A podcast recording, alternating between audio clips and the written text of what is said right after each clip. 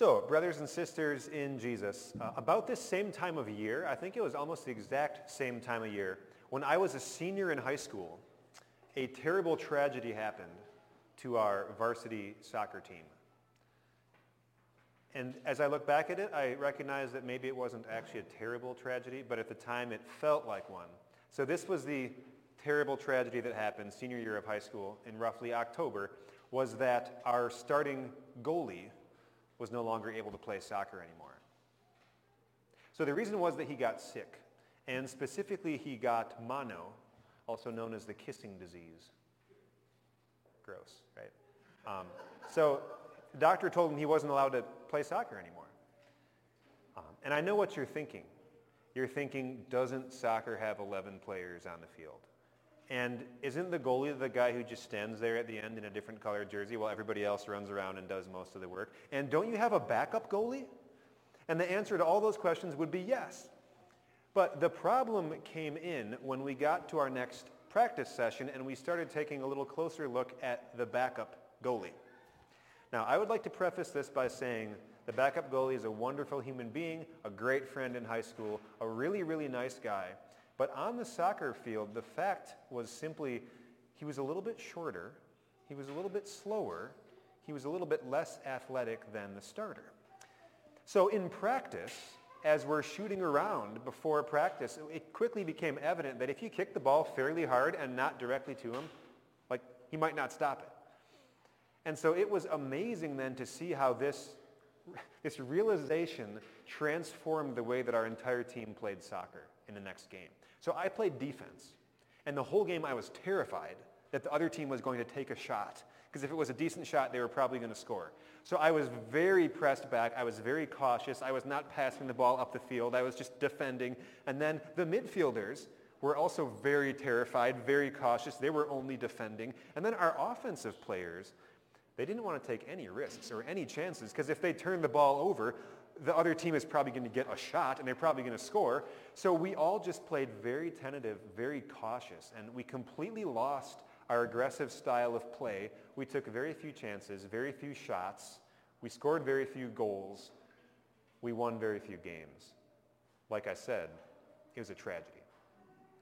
But this story has a happy ending to it. And the happy ending is that at the end of the year, we got our goalie back. The doctor cleared him that he was able to play. And now, in the next game when we had like our starting original goalie, it was amazing how the whole vibe changed. Instead of uncertainty creeping up the field from the goalie to the front, now we had confidence spreading up the field from the goalie to the front. Like the first game with the starting goalie back, the other team got a shot, and they kicked it right into the corner, and our goalie did this incredible Superman move and punched the ball out of bounds, and we remembered, like this guy can stop anything. He's got our backs back here. So instead of being so worried and so cautious, we pressed up, we took chances, we scored goals, and we won some games, and we actually went on a nice little playoff run to end my senior year. So, what is the point of this little memoir, right? Well, the point is simply this. It is amazing how well you can perform when you know that somebody's got your back. It is also amazing how badly you can perform when you're not sure exactly what is going on behind you. Now, Jesus' disciples were not playing soccer. They were doing something much more important. They were building the church. So in the weeks leading up to our sermon text today, Jesus had died on the cross and then he had risen from the dead and very shortly after this, Jesus was going to ascend into heaven. He would physically be gone from this earth, and he would leave his disciples with the important job of his great commission that he said, you guys are going to go and make disciples of all nations. But how could they do it without their star player? How could Jesus' disciples possibly escape getting killed by the same Jewish leaders that had actually succeeded at killing Jesus?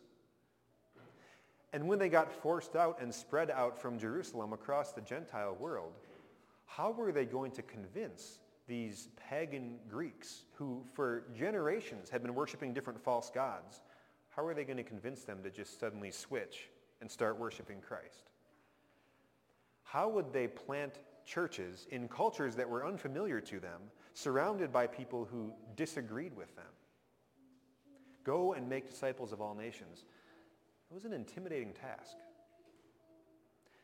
And you can tell how intimidated the disciples were because just think about this. In our text, Jesus appears to them, the risen Jesus in his flesh, amazing miracle. Here he is alive. Some of them are seeing him for the third or fourth or fifth time. And when they see the risen Lord, what is their reaction?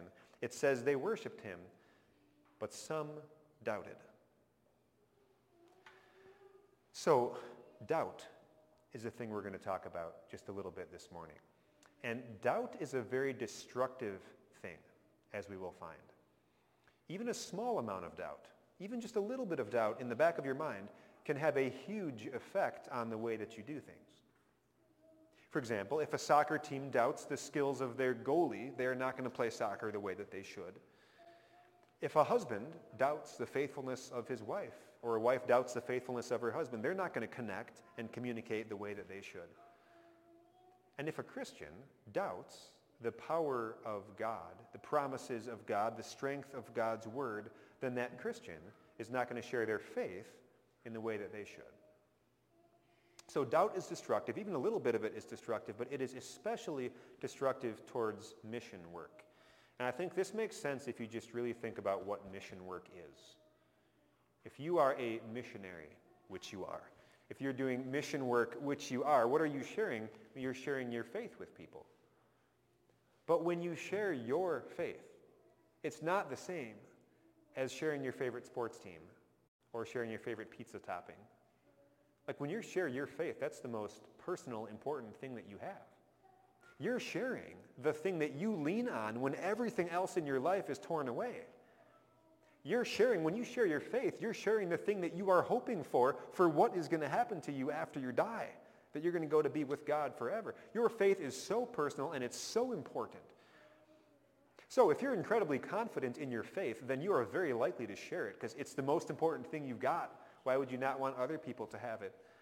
But if you are doubting in your faith, even just a little bit of doubt can be very detrimental to you sharing your faith. Because why would you? Why would you take your faith and put it up here to be analyzed and scrutinized and have people poke holes in it? And why would you put yourself out there to be maybe mocked or laughed at or even persecuted for something if you yourself are not even sure that it's true? So maybe we begin to understand now why the devil is such a huge fan of doubt. Because there is a lot that the devil can't do. The devil cannot put Jesus back in that grave. The devil cannot put your sins back on you. The devil cannot take away the faith that God has put in your heart. The devil cannot cancel the reservation that God has made for you in heaven. There's a lot of things the devil can't do. But what can the devil do? Well, what he can do is he can pick away at your faith, the foundation of your faith, with all of these tiny little doubts. And even if he doesn't get you to fall completely away from faith, it is much more likely he'll be able to get you to fall away from faith sharing. He wants to put that little bit of doubt in your mind. So then you think of your neighbor who has a hole in her heart, and you know that Jesus could fill that hole. And you say, well, I just don't know. I don't know if it's me. This could be somebody else. I'll just leave it for somebody else. Or you think of your coworker who you know is spiritually wandering and you have what you wish that they could have and you say, well, I'm just not sure what questions they're going to ask. I'll just leave it for somebody else to do. And the devil wants to undermine all of our faith with these little doubts. So we all say, well, I'll just leave that for somebody else to do, so that eventually nobody does it. And your neighbor with the hole, the Jesus-shaped hole in her heart, doesn't get to hear about Jesus filling that hole. And your coworker who's struggling doesn't get to have that comfort. And this person never gets to make it to heaven. And if that happens, that is just as much of a win in the devil's book as if he had gotten you to fall. Does that make sense? So, I mean, the devil loves doubt. And when you trace it through the Bible, you can actually see doubt has been one of the devil's top weapons since the very beginning. What was the first temptation in the entire Bible? It was a temptation to doubt. Like, do you really trust God's promises? Does God really know what he's talking about? He tempted Adam and Eve to doubt God's word and to eat that forbidden fruit. And Well, the rest, as they say, is history.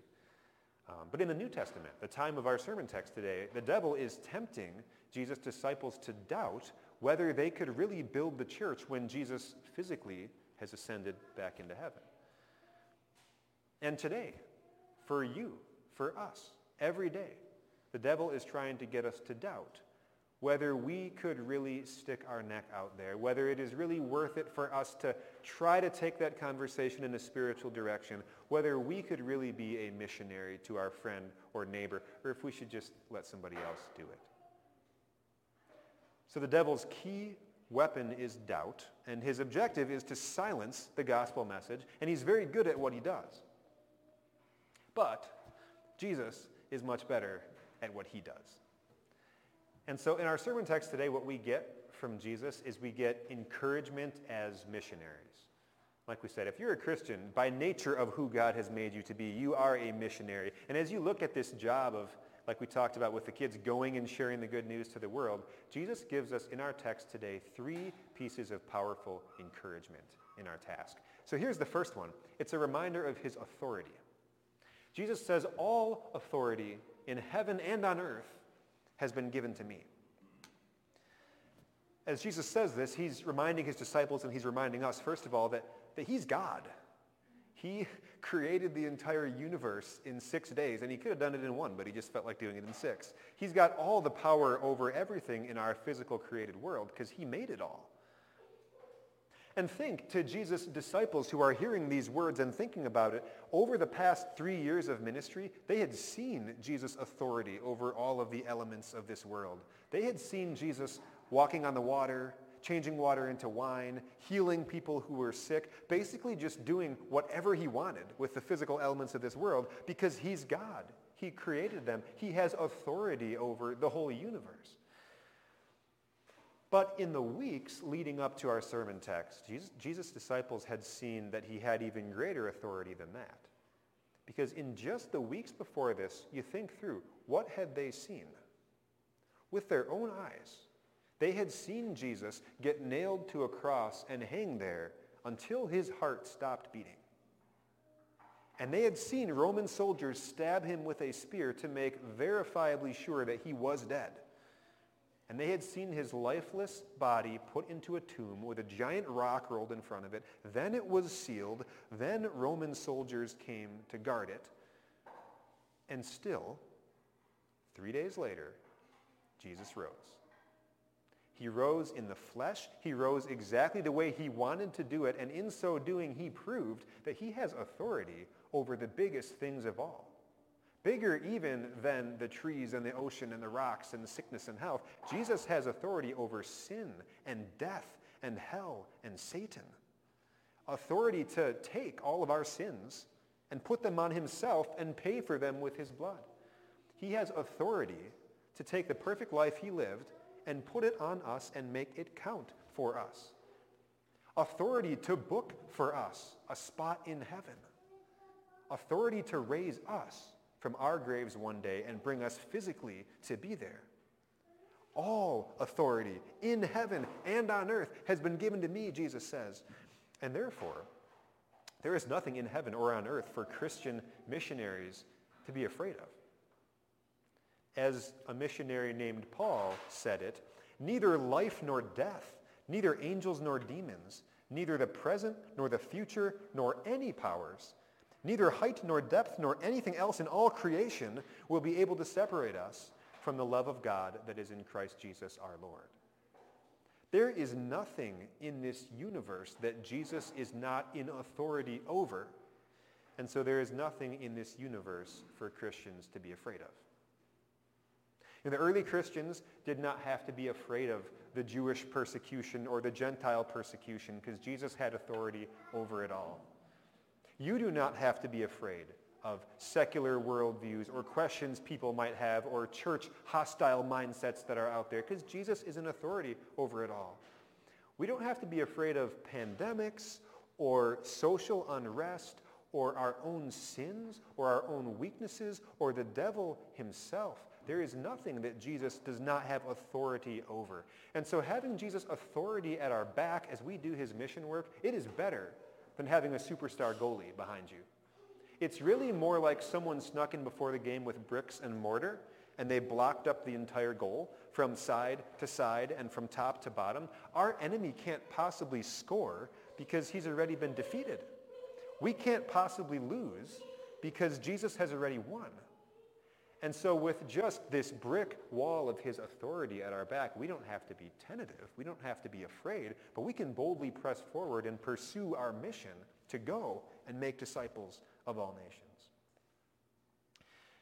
As we do that, Jesus gives us a second piece of reassurance. Not only has he given us the authority to carry out his mission, he also has given us the tools to do it with. I don't know how often you've thought about this. What are the tools God has given you to go do your mission work? But uh, you know, how does Jesus say this? Does he, how, he says, "Go and make disciples of all nations," by having the perfect answer prepared for any question everyone's going to ask. It's not how he said it. Um, did he say, "Go and make disciples of all nations" by coming up with an innovative and creative new type of building, a giant cathedral that's going to dominate the Atlanta skyline for years to come? That's not how he said it. Does he say, go and make disciples of all nations by having a superstar pastor who has more Instagram followers than Kylie Jenner, Ariana Grande, and Cristiano Ronaldo, who are the top three? That's not how Jesus said it. And that's good because your pastor hardly knows how to use Instagram. Um, how did Jesus say it? He says, go and make disciples of all nations by baptizing them in the name of the Father and of the Son and of the Holy Spirit and teaching them to obey everything I've commanded you. So mission work can be hard, it can be challenging, but sometimes mission work can be really, really easy. The word and the sacraments are very straightforward tools. How hard is it to take a few handfuls of water and pour them over a person's head and say, I baptize you in the name of the Father, Son, and Holy Spirit? It's not hard. I've done it a whole bunch of times. How hard is it to tell somebody what Jesus has done? It might be really hard to have the conversation.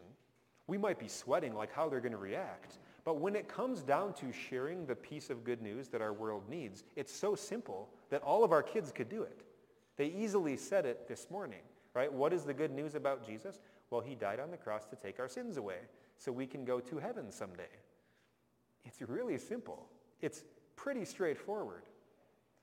The devil wants us to make it harder than it is.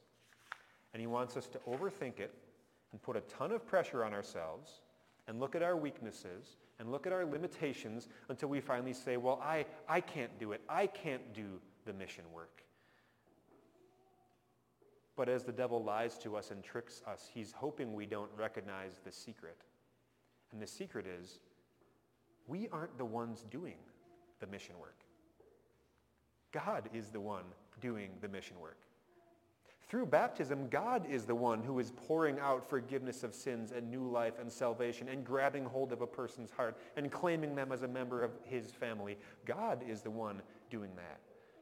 And when we share God's word, whether it's you just talking to your neighbor about what your faith means to you, whether it's a Bible uh, verse that you text to somebody, it's God who works through his word and who works through that gospel message to build in somebody's faith a glowing appreciation for how much their Savior means to them. God does the mission work. So hopefully this is just a huge relief as we're thinking about ourselves as missionaries or as we're thinking of our setting here as a mission church. We work so hard on mission work but as we're working on mission plans and outreach strategies and a building project coming up and social media content and all of this stuff that we work on, all the work that we do is really just setting the stage for God to do his work. God is the one who makes disciples of all nations. We just get to have the joy of, of helping. So what have we learned so far? Jesus is standing at our back with his authority. We don't have to be scared. We can be confident. Then as we go about our mission and we're wondering how to do it, well, Jesus goes in front of us and he gives us the tools in his word and sacraments. The final reassurance that we have this morning from Jesus' mouth directly to us is not only that he's behind us, not only that he's in front of us, but also that he is by our side. Surely, Jesus says, I am with you always to the very end of the age. I may be going physically back to heaven, but spiritually I am surely with you to the very end of the age. Uh, this verse, I think, would probably be a favorite verse for a lot of different Christians. And I'm guessing the reason it's such a beloved verse is because it's so strongly phrased. Jesus doesn't say, maybe I'll be with you. I'll try to be with you. We'll see what happens. I might get busy. He says, surely I am with you. And not some of the time, not most of the time, surely I am with you always. And then how long does this last? Well, it lasts all the way to the end of the age. And so this promise means that Jesus is with all of his missionaries all of the time during both the highs and the lows of their mission work. So in the early church, Jesus was with his disciples, even though physically he was gone. Spiritually, he was with them both on the day that they got arrested and whipped for sharing the gospel, and then also on the day of Pentecost, when Peter preached a sermon and 3,000 people became Christians in one day. Jesus was with them through all of it, the highs and the lows. And here in Atlanta, Jesus has been with us as a church during the highs and lows of our mission work. He was with us for six months when all we did was only online worship and the only way we could communicate with each other was Facebook comments.